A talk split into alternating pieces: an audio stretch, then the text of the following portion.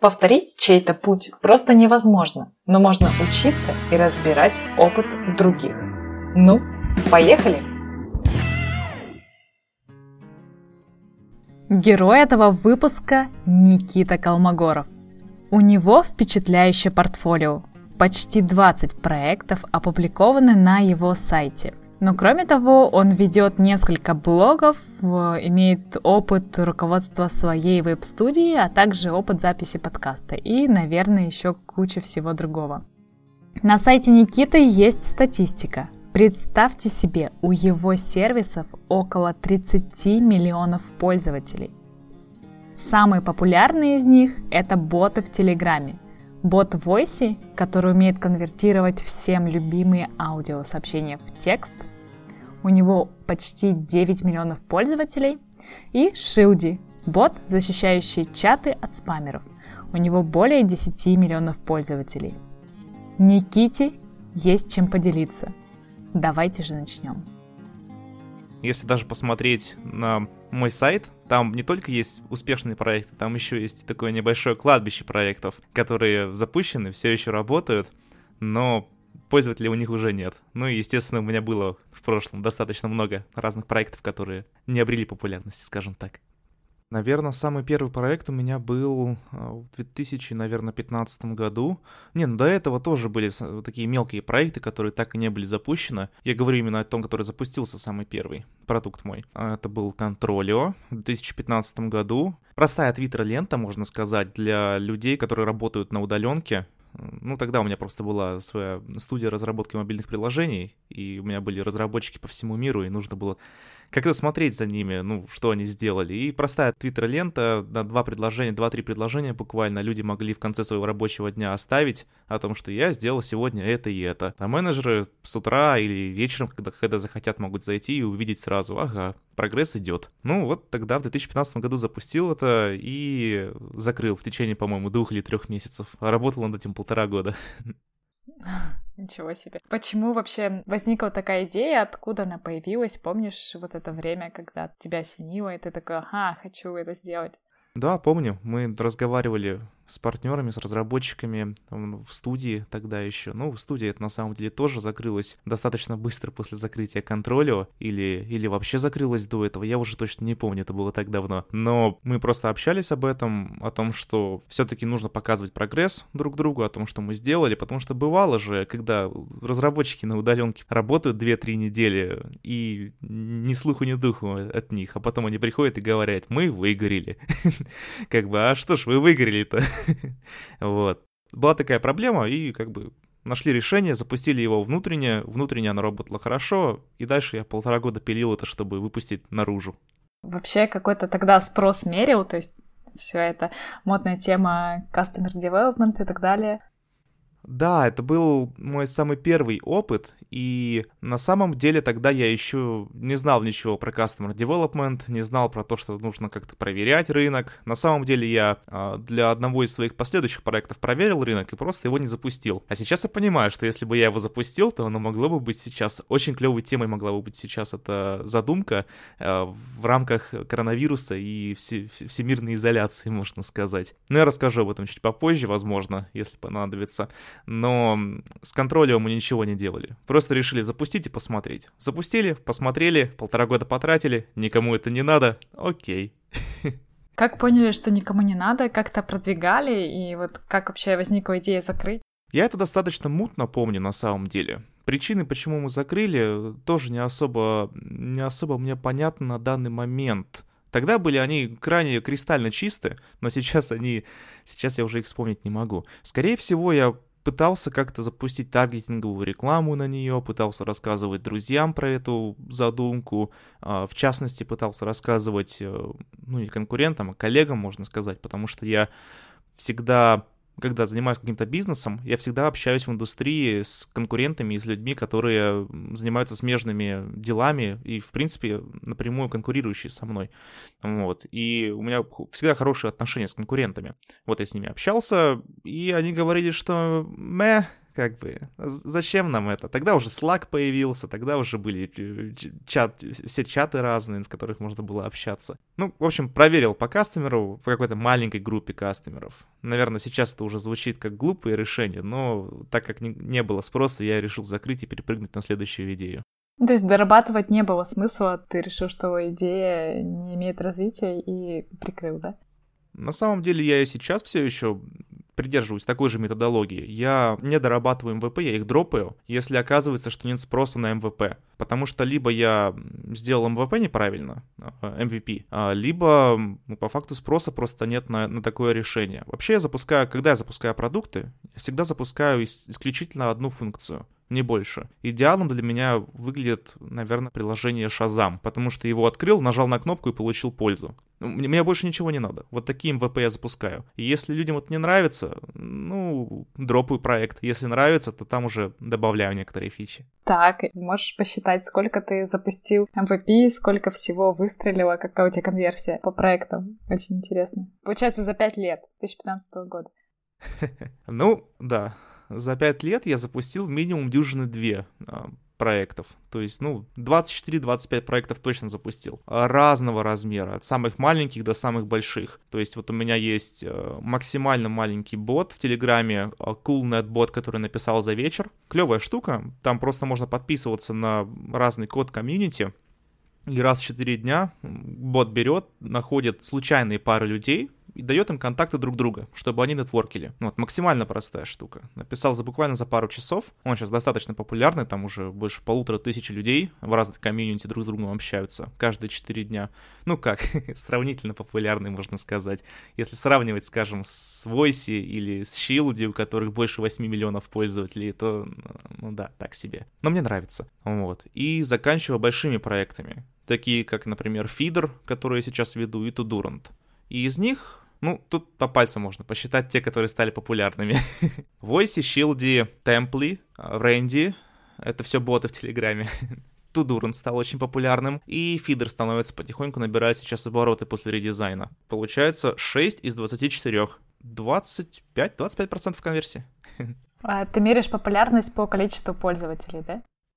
Да, по количеству активных пользователей. Большинство из моих сервисов, они абсолютно бесплатные, кроме коммерческих, такие как Tudorant и Feeder. Ну вот. Там уже я меряю конверсию и популярность по количеству платящих пользователей. Точнее, по росту этого количества пользователей. Потому что если у тебя тысяча платящих пользователей, то и она у тебя держится там два года, скорее всего, что-то не так. Так, окей. Tudorant — это твоя система для ведения э, задач, да? Task Tracker, правильно я поняла? Да, это система task менеджера, task менеджмента. Это, ну, туду-лист. А фидер, я его, наверное, пропустила. Э, можешь вкратце рассказать, что это такое? Да, его просто пропустить. Он все еще, по-моему, под грефом Work in Progress у меня на сайте висит. Это Omnichannel Support Desk, то есть это мультиканальный ой, а по-русски-то это как мультиканальный э, способ говорить со своими пользователями, наверное. Мультиканальная обратная связь. О, вот так, наверное. Короче, туда можно добавить ботов в Телеграме, Вайбере, ВКонтакте, э, скоро в Фейсбуке будет. Um, то есть добавить их туда и в одном окошке говорить со всеми пользователями в разных социальных сетях, в прямом эфире, как будто бы это какой-то мессенджер. Круто. Звучит прикольно. Вообще, как у тебя, на чем сейчас ты сфокусирован и над чем ты сейчас работаешь? У меня фокус очень интересно размыт по большинству проектов. Я не хочу говорить, что я делаю это как Илон Маск, но я делаю это как Илон Маск. пару дней занимаюсь одним, пару дней занимаюсь другим, пару дней занимаюсь третьим. И все, естественно, записываю себя в Тудурнт на самом деле, поэтому я никогда не забываю вещи, которые нужно сделать. У меня, ну вот приведу пример. У меня был день, точнее два дня, последние три недели точно у меня было два дня, когда я занимался исключительно щилди. Его нужно было улучшить, ускорить, все в этом роде, эти задачи у меня тянулись уже месяца четыре минимум. То есть я сел и занялся исключительно щилди. Но фокус у меня, конечно, сейчас в большей части своего времени, 80% своего времени я трачу на Tudurant, Feeder, да, на эти два проекта, скорее всего. А остальные 20% я просто другие проектики подпиливаю. Как ты вообще распределяешь приоритеты и понимаешь, над каким проектом ты сейчас будешь работать? Как не разорваться среди всех проектов? Очень интересный вопрос на самом деле. Я бы сказал так, у меня приоритизации тасков особо нет. Я делаю то, что делается на данный момент. У меня все задачи записаны, но в какой-то момент я просто понимаю, что сейчас я хочу отвлечься от своего основного проекта и денек поработать над чем-то другим. То есть так, какая таковой приоритизации у меня особо-то и нет. Это, наверное, для тебя один из способов не выгорать, постоянно переключаясь между проектами. Да, это один из способов не выгорать, сто процентов. Я не выгорал уже как минимум полтора года, и очень этим горжусь. Так, э, вообще давай вернемся к проектам, наверное. Какой ты из них считаешь самый вот фейловый, э, который принес тебе больше всего проблем? Был ли такой? Хм. Вряд ли я могу сказать, что мне принес какие-то проблемы какой-то из проектов, потому что единственное, что я терял на этих проектах, которые зафейлились, было время. И если говорить по потраченному времени, которое я могу потратить на другие более продуктивные вещи, то, скорее всего, это опять же тот же самый проект, про который я говорил ранее, Контролио, потому что эти полтора года я считаю своим одним из самых больших фейлов, наверное, в своей жизни. А, ну, кроме университета и последних трех классов школы. А опыт после него, то есть чему ты научился? Я научился лучше работать с iOS-разработкой, потому что по совместительству в этом самом проекте я был еще и iOS-разработчиком. Мог бы поднять тогда еще и серверные свои навыки, и фронтенд навыки, но на тот момент, в 2015 году, просто боялся этого. И на самом деле зря боялся, потому что буквально через год-два начал разрабатывать серверные решения и фронтенд, и оказалось это все очень просто. Круто. То есть в своих проектах ты еще и разработчик. Расскажи про твои а, возможности. То есть э, ты в 2015 году ты говоришь, что у тебя была своя студия, у тебя была разработка по всему миру. Кем ты тогда работал и что ты умел делать? На тот момент, ну, я еще начал как iOS-разработчик в 2012 году как фрилансер. Студия у меня была с 2013 по 2015 примерно год. В 2015 году, кстати, я, мы, мы, мы приняли решение ее закрыть тогда, давным-давно. Возможно, мой самый фейловый проект это была студия. Да. Но я бы так сказал. Я был тогда исключительно iOS-разработчиком, и именно iOS-разработку я и прокачивал. То есть на этом проекте я, скорее всего, прокачал максимально свои скиллы а, именно мобильной разработки. Вот. А как программист, я программист во всех своих проектах. Поэтому я и могу за пару часов запускать разные вещи клевые. Получается, после этого ты запускал другие проекты, там нужны были другие скиллы, другие языки программирования, и ты всему это учился, чтобы сделать этот проект. Да, да. Ну, тут громко сказано, учился другим языкам программирования, потому что если человек знает один язык программирования, то на другие перекинуться ему крайне просто. Э, в общем, если посмотреть на разные языки программирования, то у них пересечение концептов примерно 70-80%. Человек, который пишет на питоне, он запросто может начать писать на Ruby, буквально за пару вечеров. То же самое с Go, с Node.js, с TypeScript, со всем-всем-всем. А тогда был, была какая-то потребность написать сервер. Я садился, разбирался, писал сервер. Ну, когда мне надоедало нанимать людей на, на эти задачи. Так, э, ты, у тебя была своя студия, почему ее закрыли? Ну, опять же, сейчас сложно про это говорить. А, было это уже пять лет назад, получается. Я подозреваю, что мы ее закрыли, в частности, из-за того, что она высасывала очень много времени у нас. А, я примерно тогда прочитал книгу М.Дж. Демарка «The Millionaire Fast Lane». Она звучит хайпово и как бы так по-инфо-цыгански, но на самом деле инфо-цыганщины там минимальное количество, и, мотива... и мотивационщины, киосачины там минимальное количество, я бы так сказал. Вот. А, но я ее прочитал, и один из пассажей в этой книге меня очень сильно задел. Автор говорил, что есть бизнес, который является просто замаскированной работой. Это значит, что ты приходишь с 9 до 5, скажем, работаешь над своим бизнесом, и если ты сегодня не придешь на работу, то ты не получишь за нее деньги. И тогда это просто срезонировало со мной, потому что я понял, что чтобы поддерживать студию, нужно было тратить часов 14-16 в сутки просто на то, чтобы ну, пахать, работать, говорить с клиентами, делать все-все-все, менеджмент, еще и помогать разработчикам иногда. Тогда просто понял, что я с этим не справляюсь, и закрыли студию. Угу. То есть э, ты решил сэкономить свое время и инвестировать его как раз во что-то большее? Да, не только много времени. не только много времени на самом деле. Сейчас ведется клевая колонка парня, который был операционным директором Red Mad Robots. Это одна из студий э, разработки в России как раз. Надеюсь, я правильно сказал Red Mad Robots, а не перепутал их с каким-нибудь эм, магазином э, всяких гифт-товаров. Помню, тоже какой-то в России есть клевый. Но в любом случае, э, одна из самых больших, один из самых больших девшопов в России и один из самых успешных, можно сказать. И он рассказывает про основные проблемы именно девшопов. И одна из них — это финансовая пирамида из заказов, когда заказчик не может занести постоплату, потому что еще не готово, а разработчики уже просят зарплату, и ты пытаешься найти других э, клиентов, чтобы они внесли предоплату, из которой ты оплатишь разработчикам, а потом ждешь постоплаты. И вот эта финансовая пирамида из э, клиентов — это на самом деле бич всех девшопов, не только в России. Ну вот. И в частности это вытягивает много времени, и я бы сказал, что не из-за времени я бы... Из-за времени, в частности, да, но не только из-за времени я бы не стал начинать свой, свой девшоп сейчас. Еще и из-за постоянных кассовых разрывов.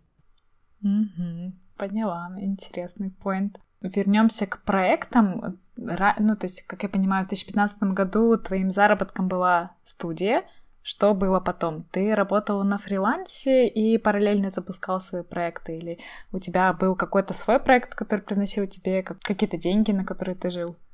В 2015 году я пошел преподавать в местный буткамп, ну, вот, iOS-разработку. Как раз тогда я, кстати, прокачал сильно, очень сильно свой скилл разработчика, потому что я преподавал а, iOS-разработку людям буквально с нуля, которых нужно было вытянуть до джуниоров, или джуниоров, которых нужно было вытянуть до интермедиатов, а, до, до мидлов. Да, после этого с 2015 по, наверное, 2017-2018 года я преподавал, и это приносило достаточно хороший заработок, и работал одновременно с этим, с разными, а, по факту, с клиентами, как бизнес-консультант, который просто приходил, набирал команду разработчиков под определенную компанию, под определенный проект, и вел ее примерно полгода, может быть, 8 месяцев, после этого оставляя после себя нормального технического директора. Да, можно сказать, я был техническим директором на час. Звучит круто. Так, и параллельно преподаванию и э, вот этому делу ты э, делал свои проекты, да? Да, именно тогда я с головой окунулся в то, что я занимался именно своими проектами. В 2016-17 году я начал прямо с головой туда окунаться. Ты прям целенаправленно искал идеи, или это было вот по щелчку пальцев? Раз пришла какая-то идея, ты ее делал? Или ты прям хотел что-то сделать, искал их везде? Ну, интересный момент. Я... У меня никогда не было недостатка идей. В частности, потому что я записываю абсолютно все идеи, которые мне приходят в голову, насколько бы бредовыми они ни казались. Я записываю эти идеи всегда в Google Keep. Я Google Keep использую как свой основной эм, свой, свой основной сервис заметок. Ну вот, записываю туда идеи, вообще любые, которые туда пришли. У меня этот список, на самом деле, он выкладываю, выкладываю, я выкладываю на канал постоянно. Не боюсь делиться своими идеями, потому что если кто-то реализует мою идею, я буду только рад так как все идеи, которые я записываю, они должны чью-то боль закрывать. А чем меньше боли в мире, тем лучше мне, тем лучше мое окружение. Вот. Так что да, никогда не было дефицита идей. Когда я сажусь, и у меня пара-тройка часов свободных, я хочу что-то запилить, я открываю этот списочек и такой, о, ага, бот нетворкинга, быстренько сделаю. Вот, у меня там есть э, идея Blame машина, например, я какое-то время хотел ей заняться. Вот, это когда вот у тебя есть куча-куча-куча политиков, куча-куча-куча структур, и какая-то беда происходит в регионе. И вместо того, чтобы говорить, что это беда, ай-яй-яй, какое правительство плохое, там цепочка из всех ответственных людей. Ну вот, и все имена опубликованы. Ничего себе.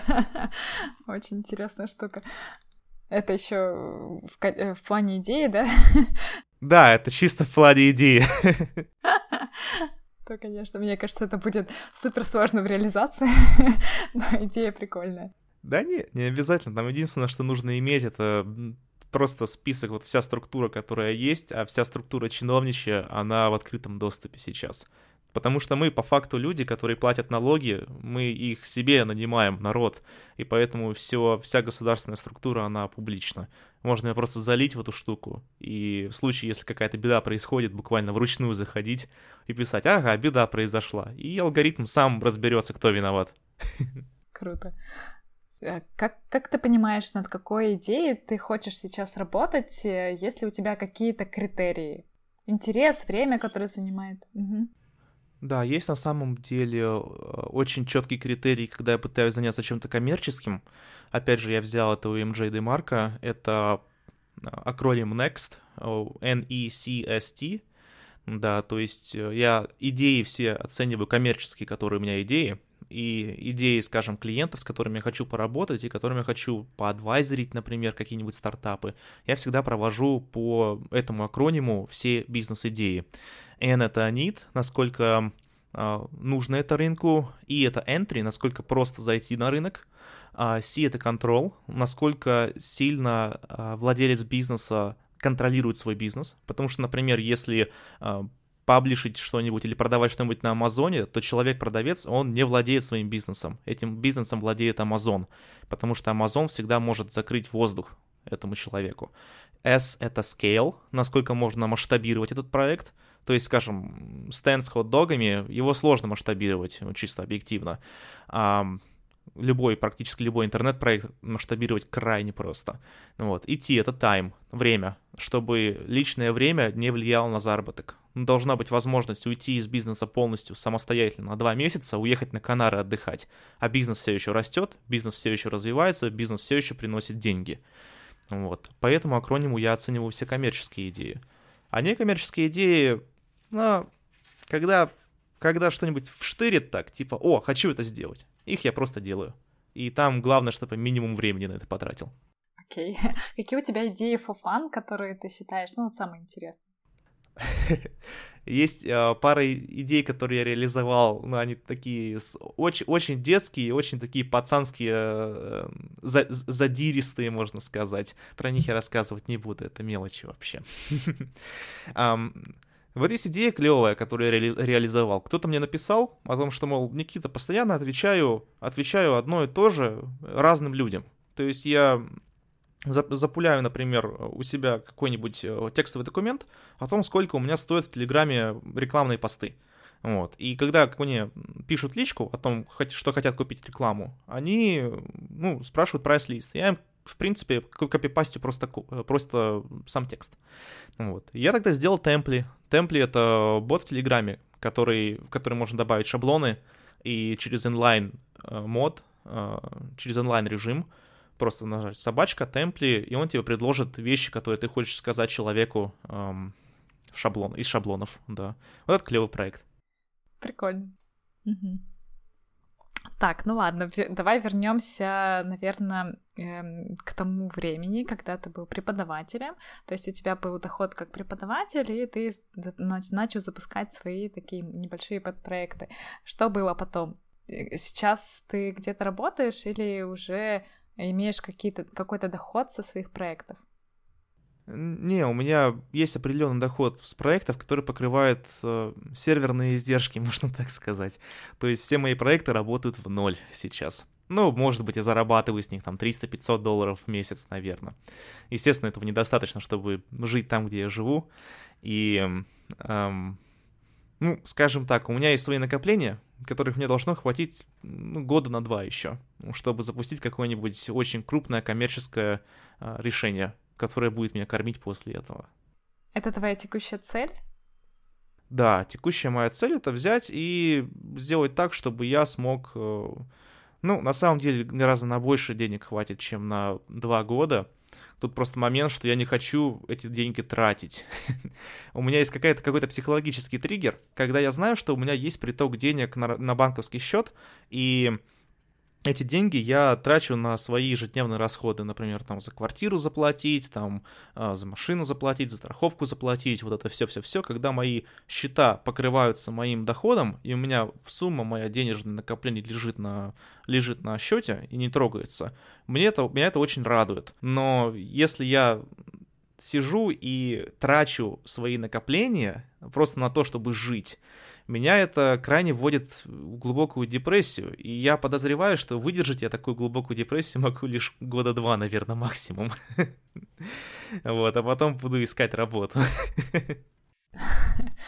То есть сейчас пока ты думаешь над э, каким-то большим коммерческим проектом, но пока у тебя нету вот определенного одного проекта, который ты готов развивать.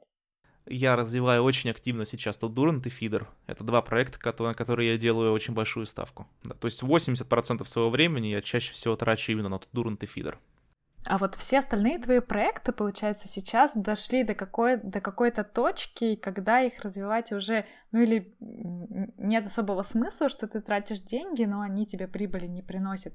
И вообще, как ты оцениваешь, эм, что тебе принесли эти проекты? Стоило ли их начинать, как ты думаешь?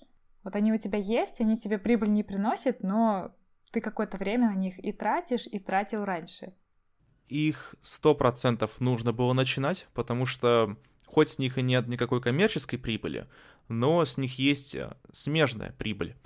В частности, у меня есть ресурс, через который я могу рассказывать о своих новых проектах. Это та причина, по которой каждый день на сайт Тудуранта, например, приходит больше полутора тысяч людей. Э, стабильно причем. Я просто написал Powered by Tudurant э, в Shield, в Voice, в Банов-боте в моем тоже — и люди постоянно видят эту ссылку, проходят по ней, смотрят, что такое. Это каждый день плюс полторы тысячи уникальных посетителей на сайт и а, плюс 50-60 новых регистраций. Благодаря этому недавно в Тудурунте зарегистри... зарегистрировалось а, больше 10 тысяч человек. Звучит круто. То есть ты используешь э, свои предыдущие бесплатные успешные проекты как способ промоутировать свои проекты, на которых ты делаешь большие ставки. Да, именно так. То есть это как бесплатное, бесплатное рекламное место, которое можно не покупать. Да. Какого объема у тебя каналы и боты в Телеграме?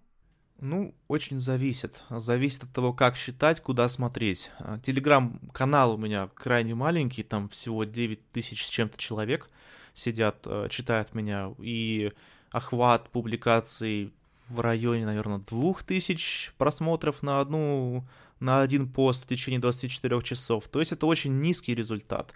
Я в канал свой пишу просто ради того, чтобы писалось. Я его больше не использую как какой-то маркетинговый инструмент. Раньше я его использовал, когда было 13 тысяч подписчиков.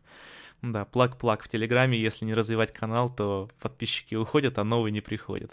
А ботами пользуются больше 20 миллионов людей каждый день. И да, вот такие цифры примерно. Причем это раскидано достаточно диверсифицированно.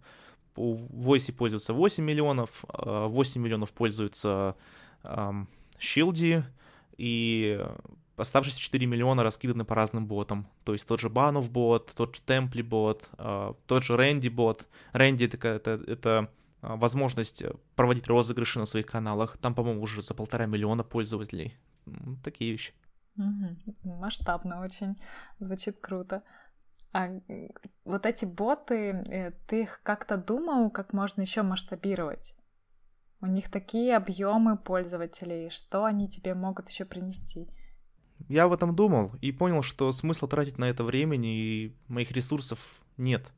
Они растут достаточно быстро органически, и люди о них рассказывают. В частности, интересный момент, они, все мои боты работают 24 на 7, а, то есть они работают круглосуточно и практически без перебоев. Там перебои бывают, конечно, но я их очень быстро решаю. И у ботов, у моих есть аналоги повсюду, но они либо становятся в какой-то момент платными, потому что у разработчиков нет возможности поддерживать такой проект, и платить за них денег. А у меня такая возможность есть, благодаря тому, что у меня есть и коммерческие проекты, и какие-то накопления, вот. А, либо разработчики других ботов просто их закрывают. Например, у Voice был аналог, который тоже переводил голосовые сообщения в текст. Только для русского, но он переводил. И я был очень рад, что он появился, этот аналог, потому что я бы мог какие-то, какое-то количество а, нагрузки с моего бота перенести на этот бот. Но он закрылся буквально через пару месяцев. Я, я не знаю почему. Наверное, потому что человек его запустил и понял, что нет смысла его развивать. То есть люди им пользуются, а что а от этого собрать? А нечего.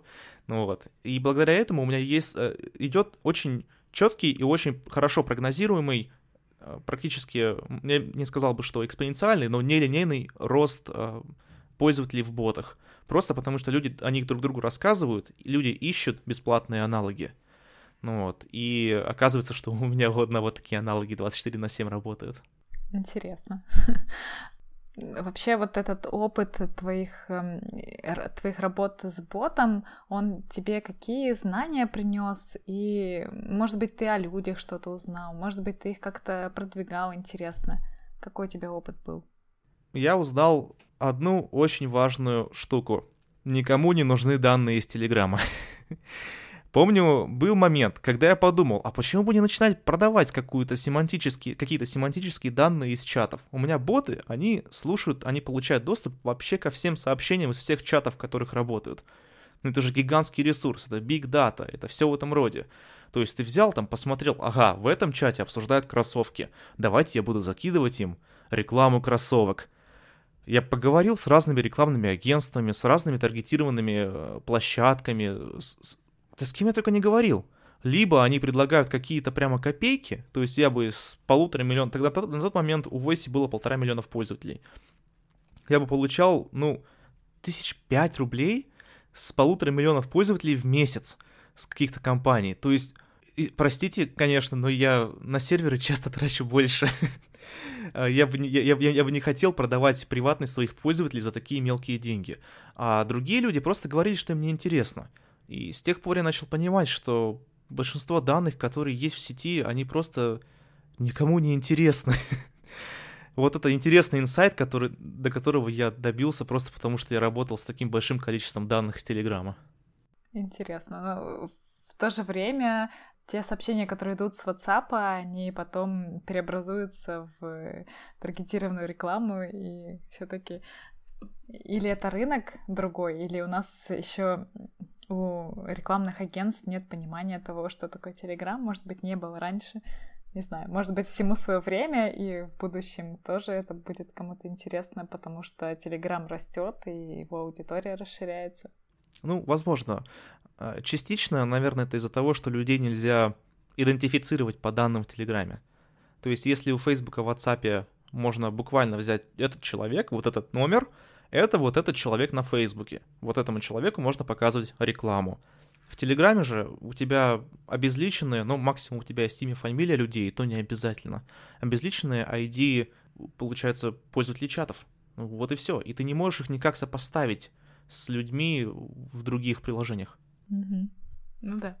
Понятно. А среди других твоих приложений ты, получается, Какие из своих э, пэт-проектов ты закрыл и почему?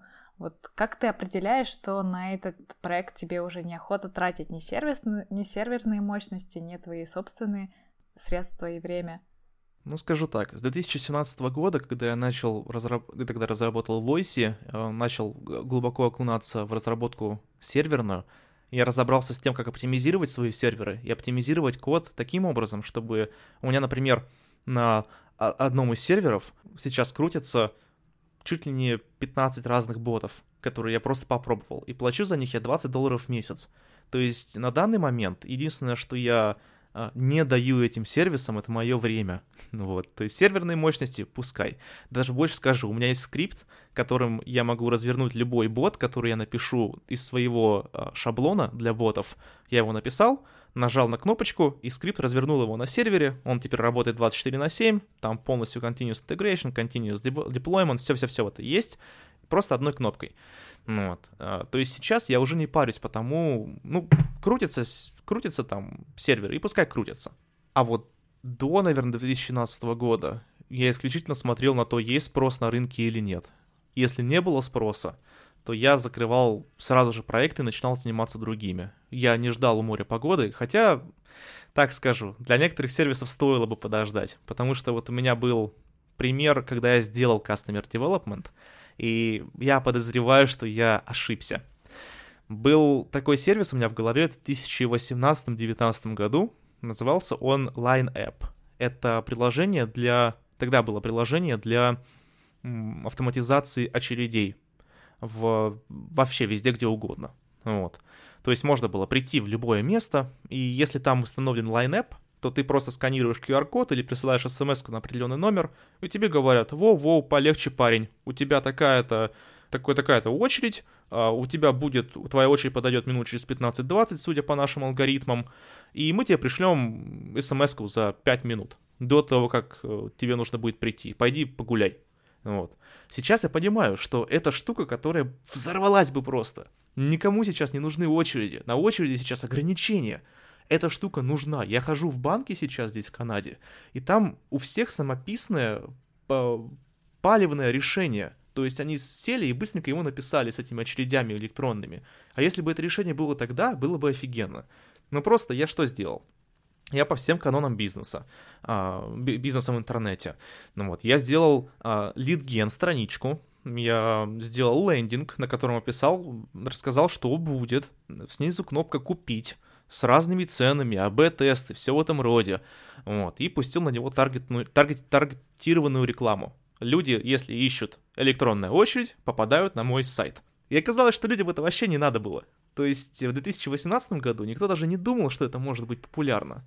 А вот сейчас, если бы это было запущено и еще не закрыто, наверное, я бы забрался кусок этих электронных очередей. А, то есть ты проводила анализ по тому, сколько людей ищут электронную очередь по факту, да? Много ли таких людей, думаю я? По Северной Америке это было, по-моему, 1100-1200 запросов э, в день, учитывая, что это Северная Америка, в которой живут больше, ну, в которой живет, получается, почти миллиард людей. Больше миллиарда людей, я не помню цифры. Ну да, немало. А расскажи, был ли у тебя опыт проведения Customer Development в твоих других проектах? Да, у меня в моих текущих проектах очень я бы сказал, развит а, customer development, то есть я постоянно общаюсь с людьми, задаю им правильные вопросы. Прочитал в какой-то момент книжку «Спроси маму», очень хорошая книжка по customer development, которая, которая дает возможность э, задавать правильные вопросы. Да, я раньше спрашивал, вам это надо? А сейчас я спрашиваю, а что вам надо? Ну вот. Да, в Тудуренте, например, я отправляю, э, отправляю имейлы с э, customer интервью через Google формы, все это абсолютно бесплатно своим power-юзерам, которые создали больше тысячи задач. Я отправляю customer интервью э, баунсерам, которые пришли, попользовались и не заплатили за подписку. Мне нужно понять, почему не заплатили. Там такие моменты, как э, какими конкурентами пользуетесь, э, платили бы вы за Tudurant, если бы он стоил не 5 долларов в месяц, а 3, 2, 1 бесплатно. Вот такие штуки.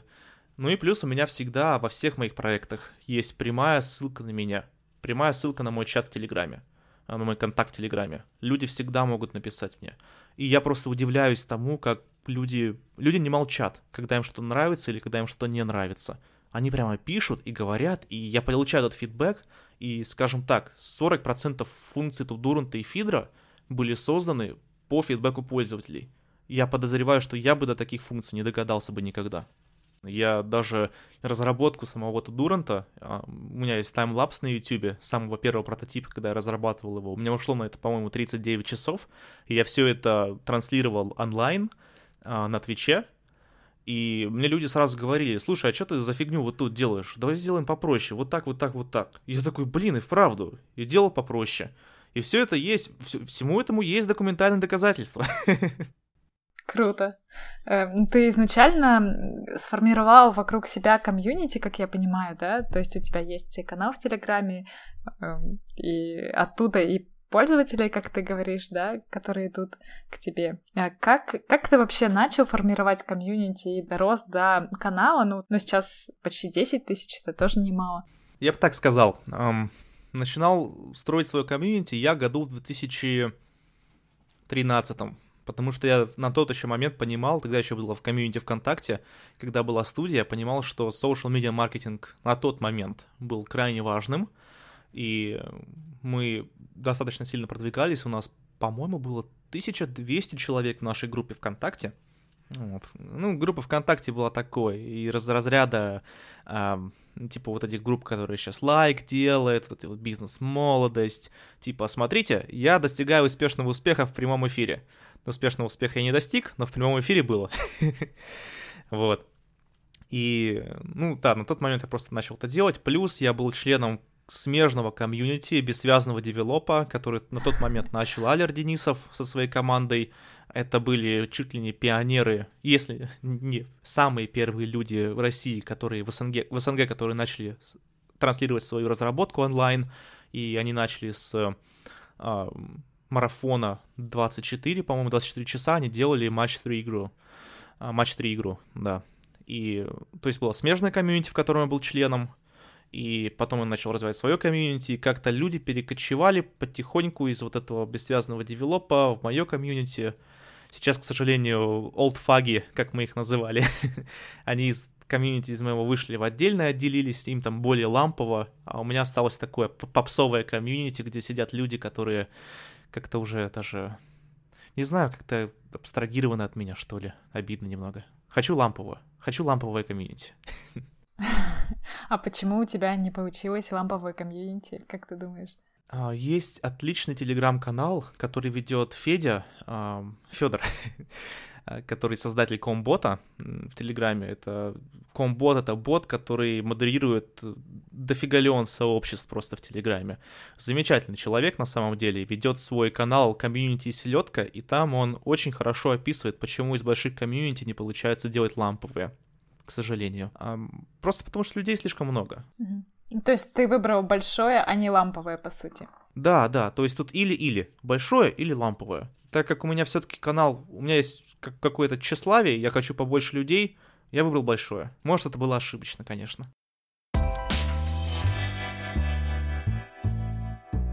А расскажи, вот ты все делаешь один, и customer development, и разработку, и там идеи, тестирование и так далее.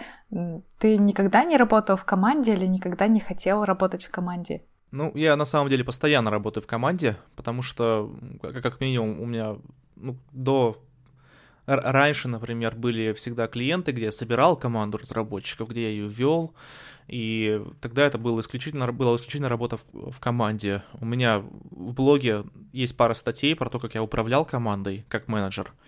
Вот. И пара статей, как я управлял удаленными разработчиками тоже.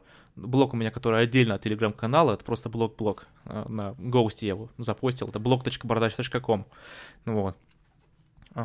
И сейчас я бы сказал так, я работаю с другими разработчиками в рамках своих проектов, такие как Tudurant и Feeder, но я работаю с ними не, не в традиционном понятии работа, когда я плачу деньги за это.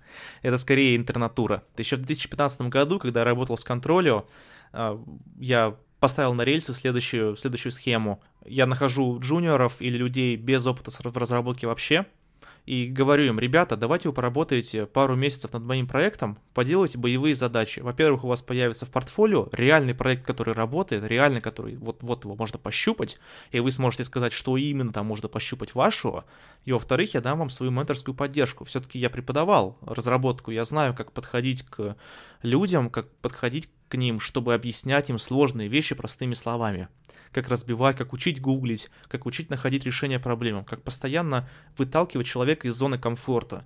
У меня, например, ни один из разработчиков не сидит просто над одной технологией который сидит и такой, я буду только делать сервер. Нет, ни в коем случае. Сядь и поправь вот тут вьюху на фронте, или сядь вот тут в мобильном приложении, сделай механизм синхронизации. Господи, это просто там все то же самое. Человек садится, человек это делает, и люди после трех двух-трех месяцев практики в такой, в такой атмосфере, они уже способны запускать полностью свои проекты с нуля, учитывая, что у них не было вообще опыта разработки до этого. Это удивительно. И вот этот феномен я использую для того, чтобы собирать себе команду под разные проекты. Сейчас у меня, по-моему, человек 10 работает под такой интернатурой э, над Тудурантом и Фидером. То есть у тебя еще твое время уходит на то, чтобы их обучать, ну и по сути управлять ими. Интересно. Да, управлять. Благодаря тому, что я разработал свой фреймворк управления, который, опять же, у меня он описан в блоге, это uh, Epic Board и uh, SAP. Epic Board не имеет ничего общего с эпиками в Agile. На самом деле SAP это штука, которая является частью Epic Board, и SAP это упрощенный Agile, упрощенный Scrum. Там убрано все-все-все-все-все моменты, которые не нужны. Например, система поинтов, вот эта идиотская, типа, давайте поинты, у нас, будет, у нас будут а, задачи, которые стоят 1 поинт, 3 поинта, 5 поинтов, 7 поинтов, 8 поинтов. И сидят такие, да, эта задача стоит 8 поинтов. Когда на самом деле, если они проведут, тарги, а, проведут ретроспективный анализ, они поймут, что да нифига это не 8 поинтов стоило, это было 29 поинтов. Вот. И, например, там есть правило, а, которая говорит о том, что point, поинтовая система есть. Но если вы хотите задачи поставить больше одного поинта, значит разбейте задачу на подзадачи, чтобы они были все по одному поинту. Вот это работает отлично. И благодаря тому, что я создал этот фреймворк, я могу его использовать незаметно даже для этих разработчиков и тратить минимум своего времени на менеджмент. А в связи с тем, что у нас есть Google, я могу просто подсказывать, как гуглить, и самостоятельно не объяснять какие-то концепты. Окей, okay, прикольная система.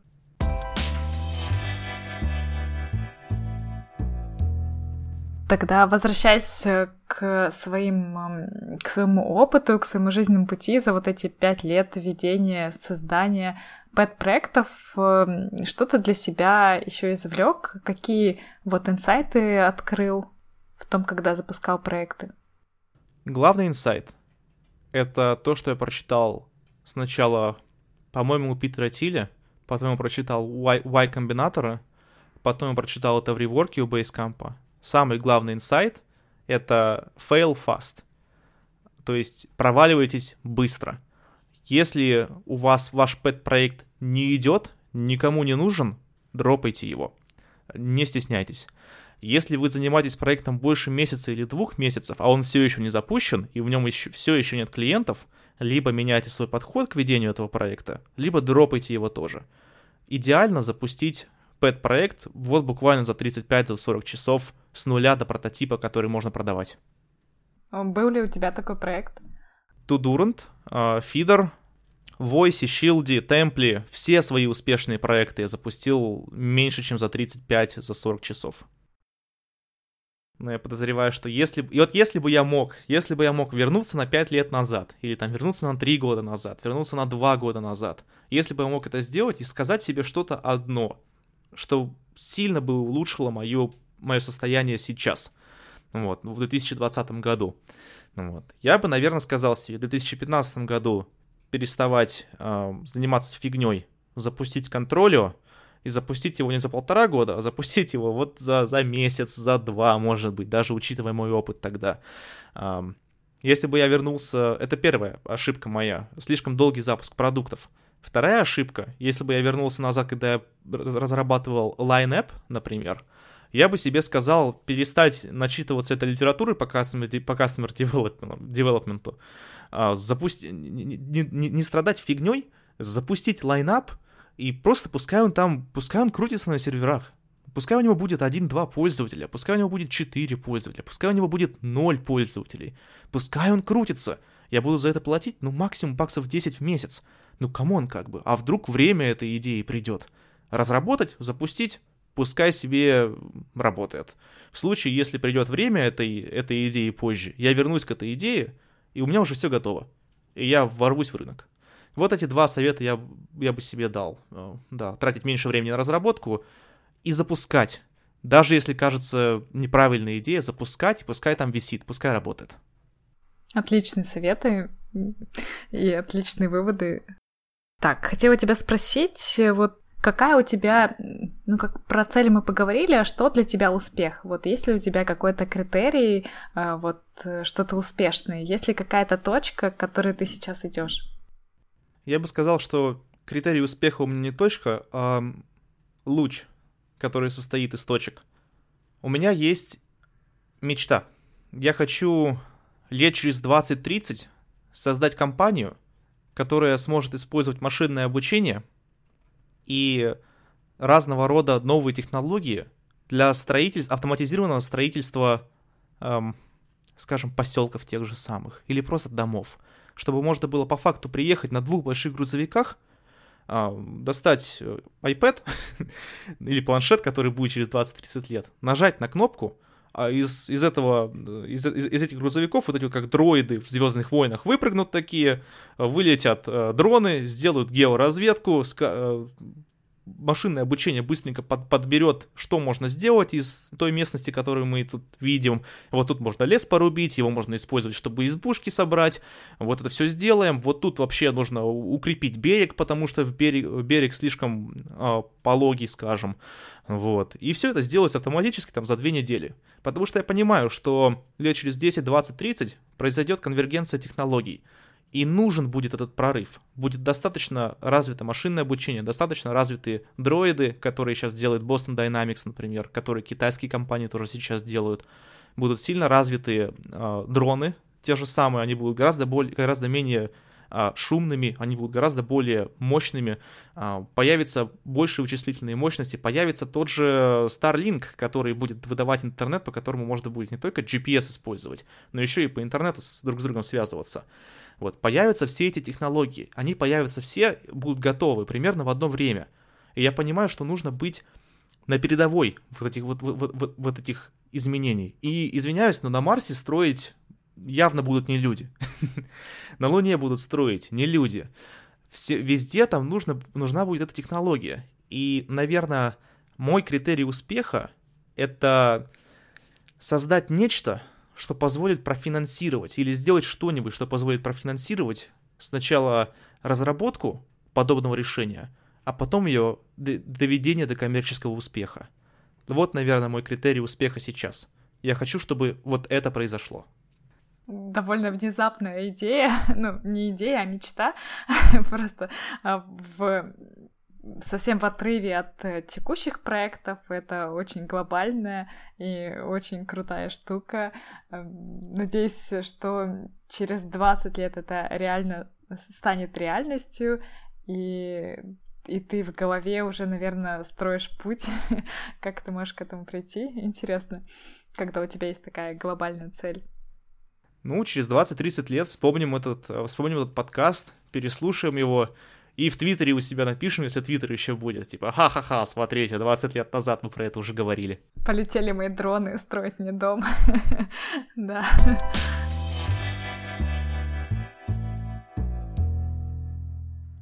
На самом деле, я тебя хотела еще спросить эм, про подкаст, как тоже твой пэт-проект. Ты скинул то, что начинал подкаст, ты его забросил. Э, интересно, что это тоже опыт и тоже, по сути, твой проект, который, ну вот, дошел до какой-то точки. Почему? И вот есть ли у тебя еще какие-то такие похожие истории, когда ты, может быть, блог какой-то начинал и забросил? Есть пара историй. Да, я начинал свой подкаст э, года два-три назад говорил в основном с ребятами из комьюнити, которое тогда было достаточно активным, а, с ребятами на разные темы разговаривал, в основном с разработчиками, там, геймдев, просто программирование. А, наверное, это все затухло, потому что не обрело достаточного, достаточного успеха. В большинстве своих продуктов и идей я ожидаю а, хоккейную клюшку, чтобы вот ведешь, ведешь, ведешь, ведешь, происходит какое-то внезапное счастливое событие, например, о тебе пишет какой-нибудь, э, не знаю, условный Егор Крид, наверное, лет через 20 будет смешно слушать этот, этот подкаст, он будет на, этом, на, на голубом огоньке выступать, или он уже выступал на голубом огоньке наверняка, но в любом случае, в любом случае, да, и я ожидаю это хоккейной клюшки, я ее видел уже в трех или в четырех своих разных проектах, и я понимаю, что хоккейная клюшка не происходит сразу, нужно идти, идти, идти, идти, создавать, создавать, создавать, создавать, улучшать, улучшать, улучшать, улучшать, и потом в какой-то момент происходит какое-то счастливое событие. В Войсе, например, это было какой-то блогер из Ирана написал о Войсе, и там резко так фью, вверх такая хоккейная клюшка.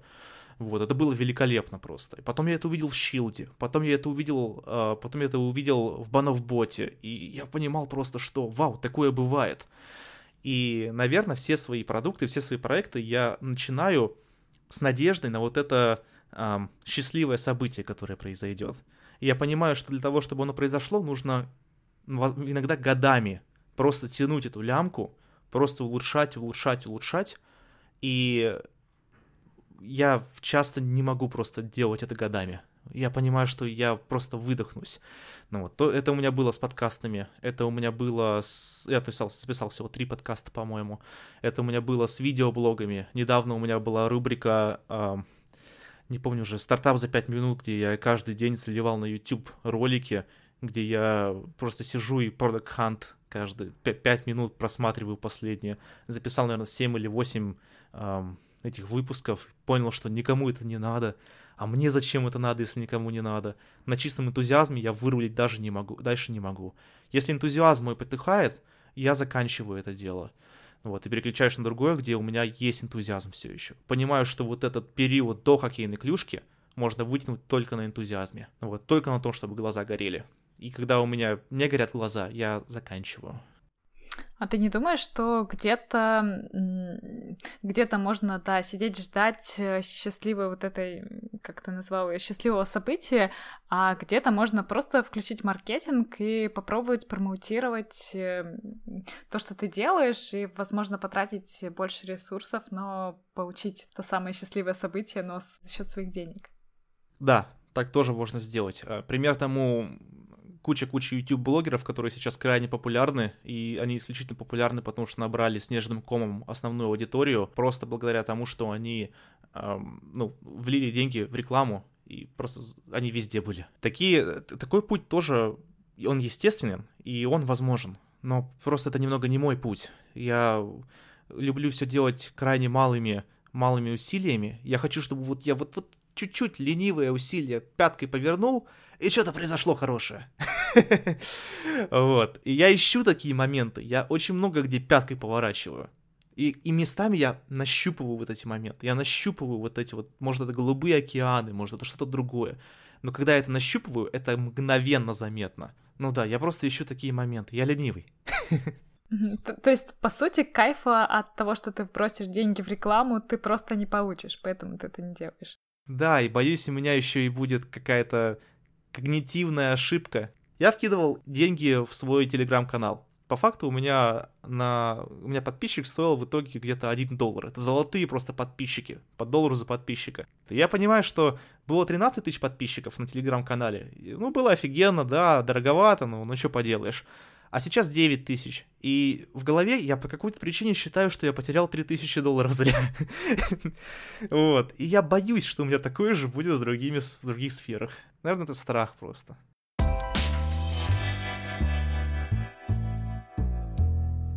Коротенький блиц.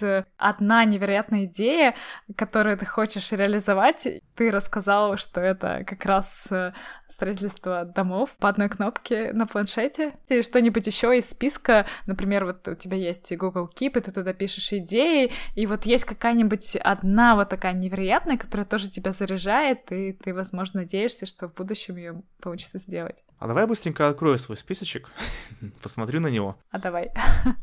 Так, это мои книги, вот, идеи. Угу, угу. Ну смотри, у меня есть разные идеи. Какой смысл говорить сейчас об идее? Чтобы кто-то смог ее услышать и сделать ее, потому что тогда я выберу самую наиболее реалистичную идею.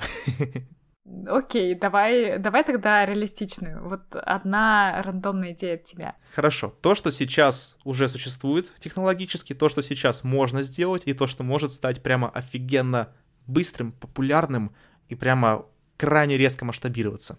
Э, недавно идея пришла в голову. Это радио полностью на искусственном интеллекте. Сейчас есть э, алгоритмы, которые позволяют, э, которые позволяют генерировать контент текстовый. Есть алгоритмы, которые позволяют создавать речь, достаточно хорошо создавать речь. Есть алгоритмы, которые позволяют фильтровать рекламу. Есть YouTube и Twitch, которые 24 на 7 позволяют вести стримы. То есть по факту можно создать такое ядро, которое будет просто вести аудиостримы как, как, как радиоканалы, по факту, будет буквально как радиоканалы. Парсить новостные ленты или даже просто найти новостную ленту, которая уже пропаршена. Это все уже есть. Просто зачитывать эти новости, зачитывать какие-то интересные штуки, давать какие-то шутейки в эфир, ставить какую-то музыку royalty-free и сделать еще сайтец, на котором сказать, типа, о, смотрите, вот сюда можете ввести текст своей рекламы, вот сюда вы можете заплатить, и мы это, это столько-то раз в течение эфира скажем. Вот, и можно делать разные радио. Можно делать радио новостей, радио спорт новостей, радио, не знаю, там просто диджеи, которые шутейки говорят, юмор FM какой-нибудь. Вот такая идея. Сделать полностью автоматизированное и радио. По-моему, это вообще огонь. Да, интересно, что это можно сделать и индивидуально для каждого слушателя еще свой собственный контент. В общем, огонь. Да, вот это офигенно. Следующий слой. Да. Э, окей, давай продолжим Блиц. Если оставить один проект твой из, эм, из, из тех, что у тебя есть, то какой? Какой ты выберешь? Хм. И больше никаких нельзя запускать? Ну, запускать-то можно, но сейчас из текущих. А, запускать можно. Тогда бы я оставил в Voice, потому что это гигантский ресурс маркетинговый. А если нельзя запускать другие, то? Тогда Тудурант, потому что это самый коммерчески успешный мой проект сейчас. Ага, круто. Так, эм, что ты выберешь, маленький и коммерческий? Ну, как раз тут тут и пересекается. Ну, вот интересно, маленький коммерческий или большой, но бесплатный? Зависит от того, можно ли запускать новые продукты. Если можно, то большой бесплатный. Если нельзя, маленький коммерческий. Хитро. Окей. Если у тебя вообще планы, цели, какой проект будет следующий? Следующий проект. Наверное, я все еще буду заниматься Тудурантом и Фидером следующие 2-3 года минимум. Следующий проект после этого, я подозреваю, будет э, чуть более политически направленным. Потому что это крайне, э, крайне резонирующая с моим внутренним миром тема. Это либо будет децентрализация голосования, как делают, э, как делают уже в некоторых странах, где проходят электронные выборы, либо это будет возможность вот этой как раз блейм машины, про которую мы рассказывали раньше, потому что я хочу, чтобы люди, которые должны быть наказаны, были наказаны, и чтобы люди а, понимали, что происходит вокруг них, а, в частности, Blame машина ведь будет не только про вину каких-то определенных людей, она будет еще и про, например, налогообложение. Человек заплатил 10 тысяч рублей доход, а, со своих доходов в казну, он должен увидеть, где эти, где эти доходы используются.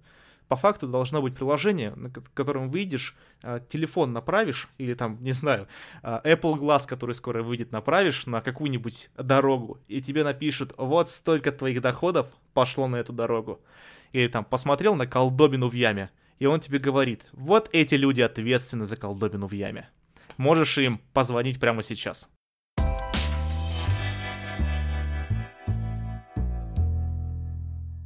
Если тебе есть что-то еще, что ты хотел бы сказать, то можешь говорить это сейчас. Ну, да, я бы сказал людям, что не стоит бояться запускать какие-то стартапы, не стоит бояться запускать какие-то эм, продукты, нет плохих идей, есть идеи, которые либо сейчас не нужны рынку, либо идеи, которые, для которых еще нет технологий.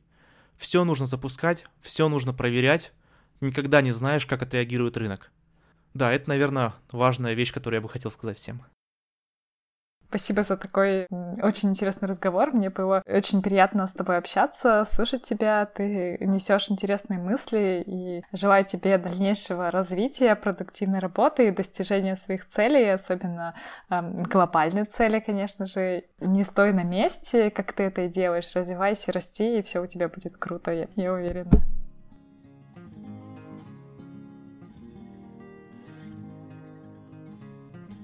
Ну вот и все. Разговор получился довольно долгий, но наполненный интересными мыслями, и вырезать отсюда ничего не хотелось. Давайте резюмируем основные моменты. Первое. Любые идеи нужно обязательно записывать, хранить и возвращаться к ним время от времени. Надеюсь, каждый из вас это уже делает. Второе. Банально, но у больших бесплатных сервисов лояльные пользователи, и это может быть отличным инструментом для вашей рекламы. Третье. Fail fast. Запускайте проекты быстро, если не идет, смело его закрывайте. У вас есть 35-40 часов с полного нуля и до прототипа.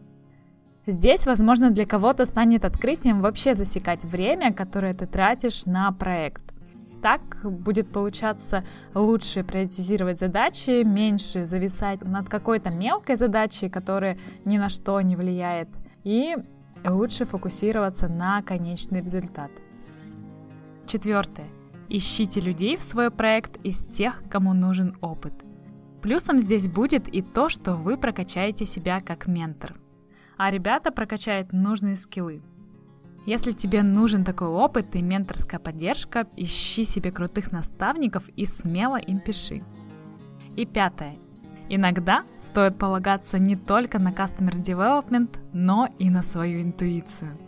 Так Никите несколько лет назад э, пришла в голову идея проекта для разруливания очередей – Line App. Но запускать он ее не стал по результатам проведенного Customer Development, о чем до сих пор жалеет.